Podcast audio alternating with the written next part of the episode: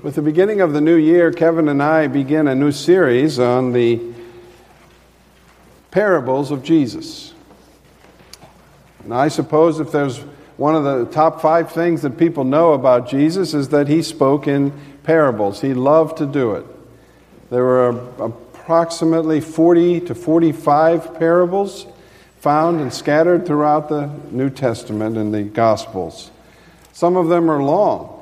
Some of them, like, like today's uh, section, is a longer one. Some of them are very brief statements.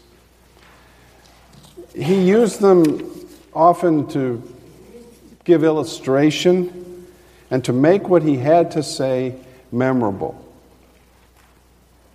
One of the things we want to see as we go through them is that his parables illustrated what else he was saying and what else he was doing. Many times they were about the kingdom of God, not always. And uh, he, as he was building the kingdom of God, these, these were some of the points that he in, in desired to make. They were given not only to be memorable, but also impressive. He knows that you and I respond well to a story that we can connect to.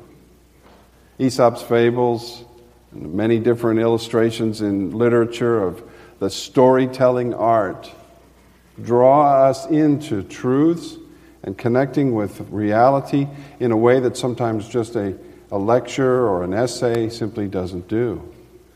And so Jesus peppered his teachings with these stories stories not of our day, but of his. Stories not of our culture and way, but of his culture and way in those days. And so it requires sometimes some interpretation for us to adapt to them, to understand them. I don't believe that this morning's uh, uh, parable is, is that way. I think it makes enough sense on its own, even though we are not, most of us, farmers and sowers of seed on a regular basis. Many of his uh, parables are found in the Gospel of Luke, but we'll start this morning in Matthew. And so if you have your Bibles and you're also in your sermon outline, pages 6 and 7, we can turn there together. Matthew 13.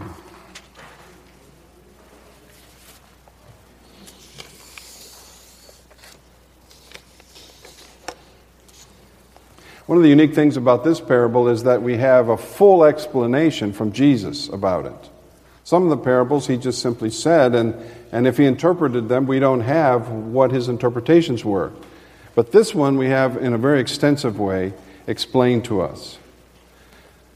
So we read in chapter 13 of Matthew, verses 1 and following, that that same day Jesus went out of the house and sat by the lake. Such large crowds gathered around him that he got into a boat and sat in it, while all the people stood on the shore. Then he told them many things in parables, and saying among them this A farmer went out to sow his seed. As he was scattering the seed, some fell along the path, and the birds came and ate it up. Some fell on rocky places where it did not have much soil. It sprang up quickly because the soil was shallow, but when the sun came up, the plants were scorched and they withered because they had no root. Other seed fell among thorns, which grew up and choked the plants. Still, other seed fell on good soil, where it produced a crop a hundred, sixty, or thirty times what was sown. He who has ears, let him hear. And then to interpret the parable, he says, beginning in verse 18, these words Listen, then, to what the parable of the sower means. When anyone hears the message about the kingdom of God and does not understand it, the evil one comes and snatches away what was sown in his heart. This is the seed sown along the path. What was sown on rocky places is the man who hears the word and at once receives it with, much, with joy, but since he has no root, he lasts only a short time. When trouble or persecution comes because of the word, he quickly falls away. What was sown among the thorns is the man who hears the word, but the worries of his life and the deceitfulness of wealth choke it, making it unfruitful. But what was sown on good soil is the man who hears the word and understands it. He produces a crop yielding a hundred, sixty, or thirty times what was sown. Let us pray. How we thank you, Lord, for your word this day, and how we thank you for Jesus and his teachings. Open our eyes and ears and hearts to the message that he would have us ha- hear and that you would apply, O Holy Spirit. We pray in Jesus' name. Amen. So, the parables, the comparisons, the stories that Jesus loved to tell. We read in Mark chapter 4 these words With many similar parables, Jesus spoke the word to them as much as they could understand. He did not say anything to them without using a parable, but when he was alone with his own disciples, he explained everything. There's design here, there's purpose here. He's not just condescending to the simple minded of us and the ones with the short memories, but he's, he's giving us insight that is brilliant as to the general and profound nature of his kingdom and of his work. And here we see it displayed in Matthew 13. When I was a little boy in church, there were a couple of phrases that stuck out in my mind and particularly perplexed me and puzzled me, and one of them is found in this passage where he concludes there in verse 9 He who has ears to hear, let him hear. I thought that was a strange thing to say. He who has ears to hear, let him hear. And Jesus said it often. Another thing he said was, uh, Verily, verily, I say unto you. People didn't talk like that when I was growing up. Uh, my part of the world, I thought that was also a strange, sort of a, a uniquely biblical phrase. But the first one in particular is important today because the kingdom of God, Jesus is saying, is revealed, known, and understood when we listen for it. It has to be heard. It has to be brought in. As I say in the outline, listening well, listening deeply, listening with understanding is the primary skill of the kingdom of God.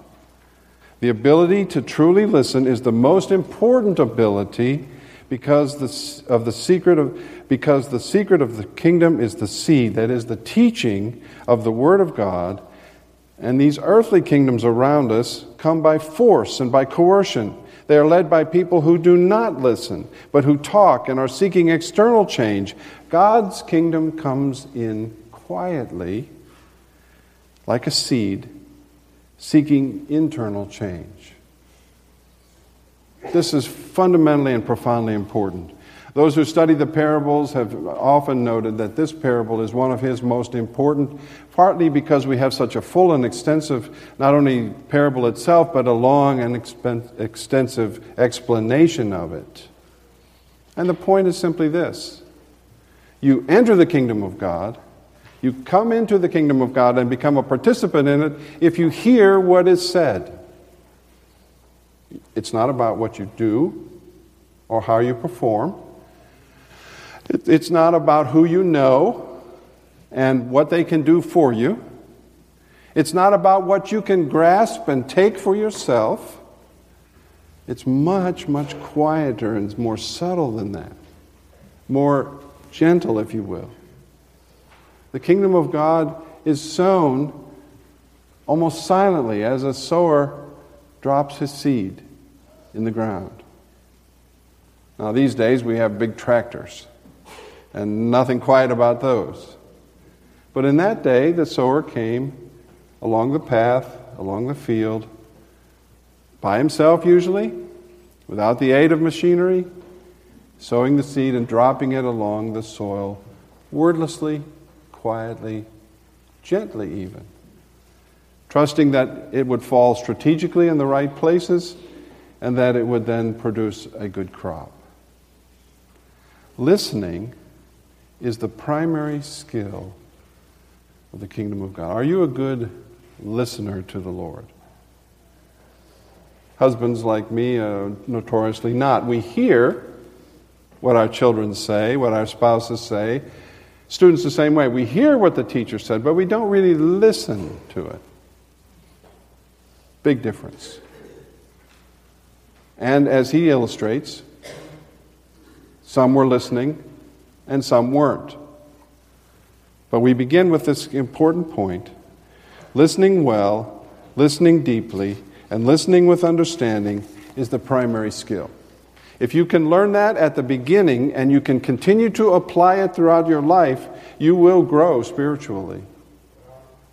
If you don't, if you think you know it all, if you think you've heard enough, if you think you've got it, you won't. Your growth will be truncated, abbreviated, arrested development, as indeed in some of the cases illustrated here. You must take the word in initially and you must continue to hear it skillfully, thoughtfully, patiently, eagerly, so that when the word of God is spoken, we listen. I remember several years ago at the General Assembly of the Presbyterian Church in America, I was sitting at the desk keeping my uh, watch, and the moderator called on a man in the audience to read a portion of Scripture. And so he stepped to the microphone and started reading. But the noise in the hall and the auditorium just continued. If anything, it got louder. And he continued to read, and people continued to talk, and all of a sudden the gavel came down from the moderator, and he said, Brothers, he said, the Word of God is being read. And everyone chastened silently, fell silent, and, and the man continued on to read. In the same way, we can hear the Word of God as on the radio it is read to us, or in some kind of a iPhone app or something, and not really listen at all. We say, "Well, I, okay, I heard the Bible today, so I've done part of my devotions." You know how we can all do that so mechanistically. Listening well, listening deeply, listening with understanding is the primary skill in the kingdom of God. And when people come to me and speak of trouble in their marriage, usually one of the main aspects for that difficulty is because they've stopped listening to each other. I know what you're going to say. I know what you're going to say. I don't want to hear it. You've told me that before.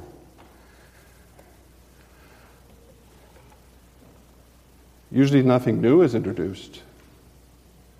There's been a holding of the ears, a hardening of the heart, an unwillingness to pursue what the other person is saying.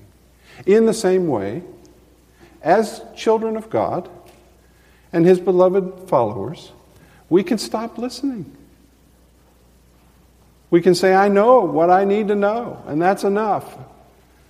And then we become opinionated and we become caught up in our own private interpretations and ideas and perspective and agenda, and we don't listen to what he says. Listening well, listening deeply, and listening with understanding is the primary skill. Let me say again it's not what you do, it's not who you know, it's not how much power and wealth you have that advances the kingdom of God in your heart. It's not even how many scripture verses you've memorized or how many Bible stories you know. It's about whether you can listen to eagerly, with application and submission, the Word of God. Is it something that moves you because you hear it? He who has ears to hear, let him hear, Jesus says. You've got ears, use them. Listen to me. This is significant and important. Now, for application, the bottom of page six. If you are not a Christian, or if you are one who is struggling mightily, having some difficulties, it may be because you think God's kingdoms works like the earthly kingdoms. John the Baptist stopped listening. John the Baptist. If it can happen to him, it can happen to us. The one who leapt in his mother's womb at the presence of the baby in Mary's womb. The one who baptized the Savior, the one who said, I'm not worthy to untie his sandals, sent word to Jesus from prison in one of the most difficult and offensive questions I believe Jesus ever received Are you the Messiah or should we expect another? Really? From you, John the Baptist, my cousin, who's been with me from the beginning, who knows better? Is that what you're saying? John, quit listening to Scripture. And so Jesus quotes it for him. He says, Well, the lame are getting healed, the blind are seeing. Of course, I'm the Messiah. Did you forget? Sometimes we quit listening because of pride, sometimes because of fear. Whatever the reason, it's always a problem on the other side. Top of page 7. We must understand and grasp that God's kingdom triumphs through love and not force. It creates loving obedience and not slaves. What he wants to do is reach into your heart, as Kevin said during the prayer time. He wants to reach into our hearts and change us. He's not trying to force us down a road. That's not how he ordinarily works. He can do that. Yes, indeed. If he wants to, he can push us any way he wants us. But most of the time, he wants to tap us on the shoulder and say, Here, listen to this. Pay attention to what I'm telling you. It's not a secret wisdom, it's open news. It's good news for anyone to hear. This isn't something, uh, Jesus' parables are not hard to understand, they're filled with secret meaning. It's open, it's clear. Come and do as I say. Let your heart take in the truth of His Word and transform you. Listen to it. Some of you have been in church all your life, and you've heard the Bible from Genesis to Revelation. And not many passages could be raised to your attention this morning that you hadn't heard or couldn't recall from your memory. But how many of us are listening? How many of us are open to the work of the Spirit? And the working of the Word in us. And so Jesus says, Beware of not listening. And he illustrates some people and some ways that we don't listen. First of all, he says, Beware of listening to the word of Jesus with a hard heart, with the head only and the mind, with our arms folded, and saying, Okay, knock me out, break my heart, wake me up. Verse 4 As he was scattering the seed, some fell among the path, and the birds came along and ate it up because it wasn't covered in any way. It made no penetration into the soil. We can well imagine this. This happens even with tractors. Some of the seed is lost, some of it is picked up, some of it falls and doesn't get into its intended place. Has His Word made a personal penetration in your life? This is where the English teachers would probably be a little upset with us because Jesus mixes his metaphors here. We've got the seed going into the ground, and we've got this question of hearing. Well, seed doesn't hear, and soil doesn't hear. But we get what he means. There is a connection between the two. Has his word made a personal penetration into your life? How about right now? Christianity is not theoretical. It is meant to get inside our hearts and lives. It's meant to move us, to thrill us, and to challenge us. It's not just meant to be read, and heard, it's meant to have an effect. And so it should be read and heard reverently, submissively, quietly, eagerly. What can I learn from the old, old story of the gospel of Jesus Christ? What can I hear anew about my need of the Savior and what He's done for me? That's how we come to worship and to His Word. Of course, Satan does not want this. Verse 19 it says, when anyone hears the message about the kingdom and does not understand it, the evil one comes and snatches away what was sown in his heart. And so the birds that are mentioned in verse 4 is the devil. He actively opposes this process of hearing and applying the Word of God. He is against it completely. And so he will try any number of things to snatch it away. He'll tell us we already know this, we don't need to hear it again. He'll tell us that we just don't want to hear it at all. We're busy, we've got other things on our minds. He will tell us that it's just not true. You will not surely die, he said. Instead, your eyes will be opened and you will be like gods. He will oppose the scriptures in that way. Any way that works with you, he will take so that it doesn't get in. What's, he, what's, he, what's working with you? Are you too busy to stop and consider these things? Are they too familiar? Are they old hat, well worn, uninteresting? Are you bored by the scriptures? Do you find them uninteresting and dull? That's a danger sign. Big danger sign.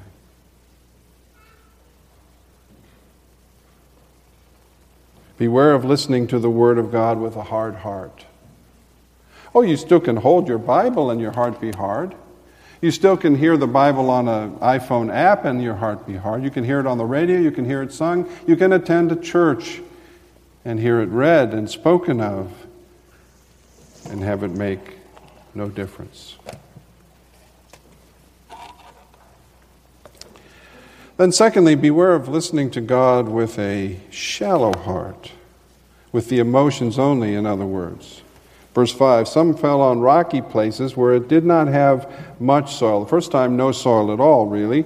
Not much soil. It sprang up quickly because the soil was shallow, but when the sun came up, the plants were scorched and they withered because they had no root. Jesus interprets this in verse 20 by saying, What was sown on the rocky places is the man who hears the word of God and at once receives it with joy, with emotional reaction. But since he has no root, he lasts only a short time, and when persecution or trouble comes because of the word, he quickly falls away. The first one listens only with his mind and with a hard heart. The second one listens only with his emotions. And when he's no longer inspired and no longer thrilled by what it says, he walks away and says, I'm not interested anymore. I've heard that before. It doesn't move me. It's not interesting to me. And So I say in the outline, those these people hear with initial excitement, but are unable to take the heat. There was some emotional penetration of the word, but they failed to see it was Christ's kingdom and not their kingdom that was important. They wanted a blesser, not a savior, a candy man, not a king. I want, I want to feel good about this. I want to get things from it. And when I no longer feel good about it, when I no, no longer get things from it, then I'm not interested. As long as you see Jesus as a service provider, you will be frustrated. He is not here to meet your goals. You must transfer your trust from yourself to the Savior. That's what becoming a Christian means. And not just treat Him at arm's length as if He's there to just do His thing for you we think our primary problem is we are sufferers in need of a solution when our real problem is that we're a sinner in need of a Savior. And so we come to Jesus and we say, Fix this for me and then I'll be fine. No. He wants an inward and radical transformation that includes a total remaking of our whole perspective of what we value and what we love. These folks received the Word of God with joy, but were not convicted of sin. They saw the blessings of the gospel, but when the sun came up. And when it was no longer a rose garden and a party, they said, No, uh, count me out. Not interested. And then, thirdly, verse 7 Beware of listening with a divided heart. Other seed fell among thorns, which grew up and choked the plants. Verse 22 What was sown among the thorns is the man who hears the word, but the worries of this life and the deceitfulness of wealth choke it, making it unfruitful. The first one doesn't penetrate much at all. The second one, a little bit, but only in a superficial and outwardly emotional way. And now we have one that does take some place, if not root, but the thorns choke it out. The first two soils are probably describing people who are not Christians at all. But the longer we go down this list, the harder it begins to be to tell where this person lies, where these soils are describing. The first two soils are probably not Christians, as I say, but this one is it's more difficult to tell. They don't fall away, they don't run away, but Christ shares control of their lives. See, they're not snatched away like the birds or washed out by the sun's heat, but they share control of their life with the weeds.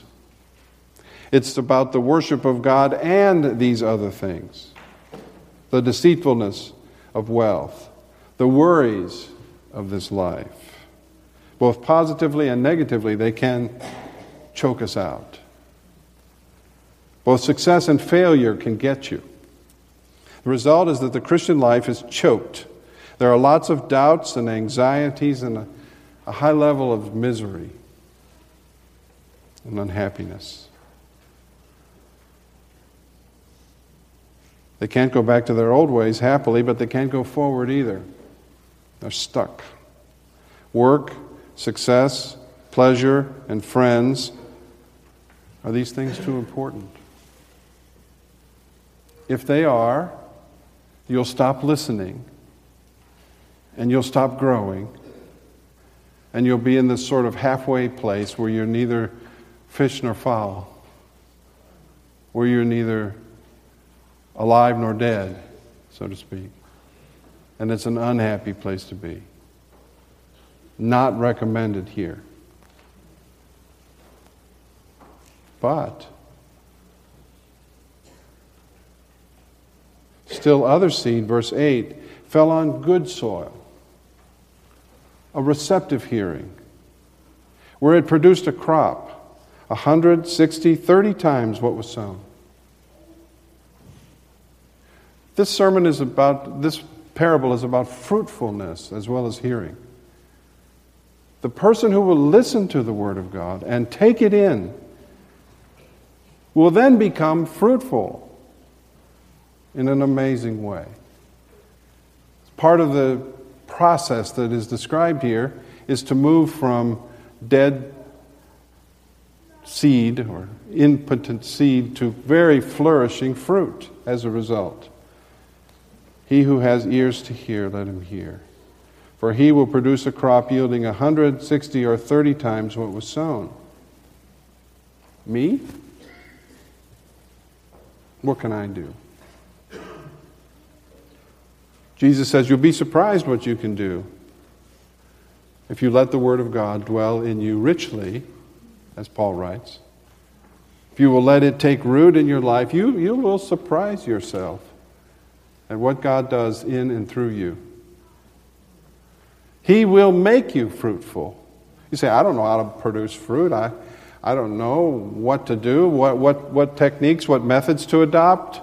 Neither does the seed. The seed just simply becomes fruitful in the right condition.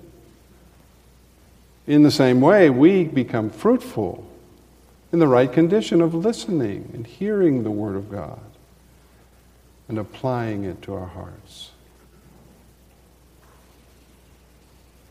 So, in final application, I say, let the gardener work on you. Let him remove the thorns and the rocks and deepen the seed's roots in your life. That's his job, and he longs to do it. Even now, he is saying, Come unto me, all ye who labor and are heavy laden. Take my yoke upon you, and what? Learn of me. Hear what I have to say. Take into your life what my message is. My power comes quietly, it comes subtly, it comes easily into you. If you will but listen and apply and let me work. Listen to the Savior, and He will make you wise.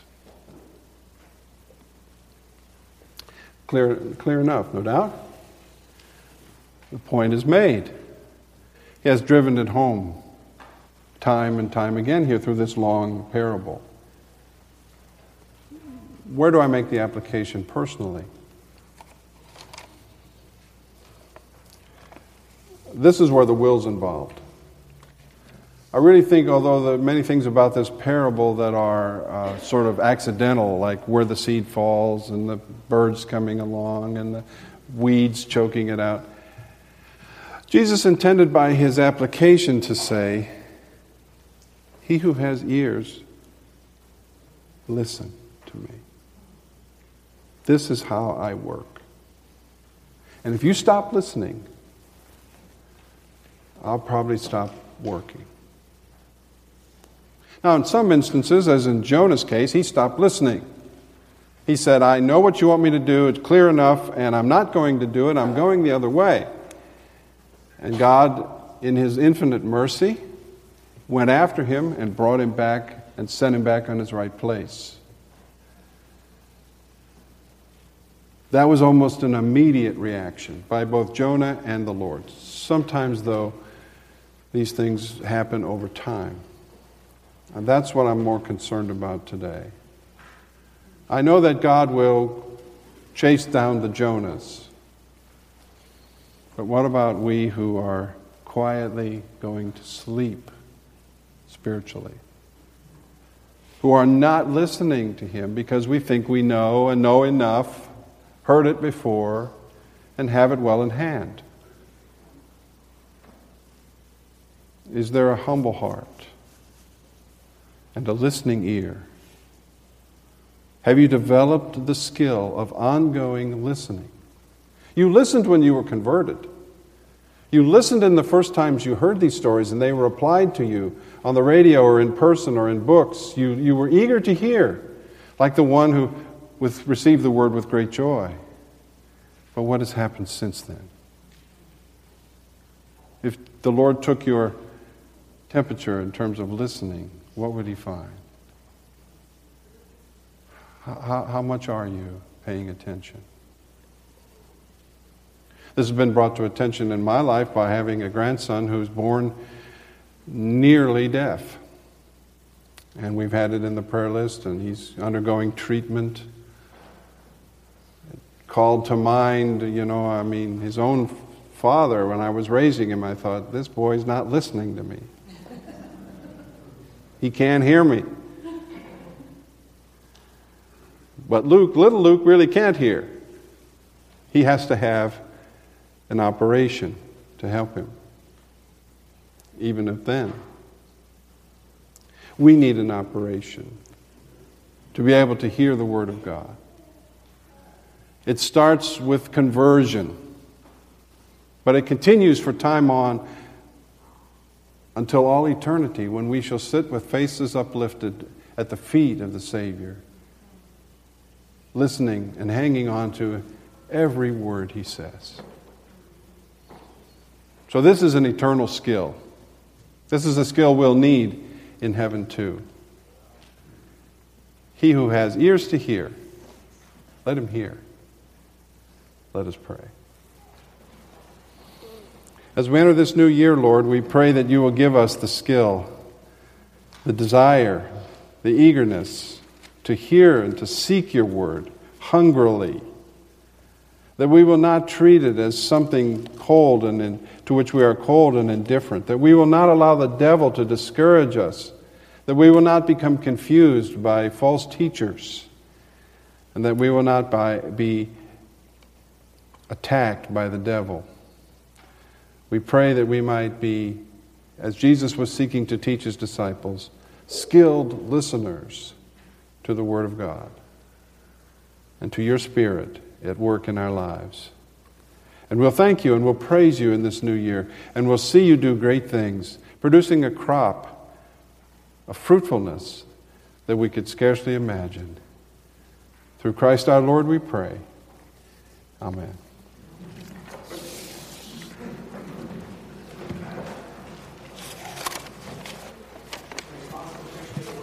Let us stand together and sing hymn number 218.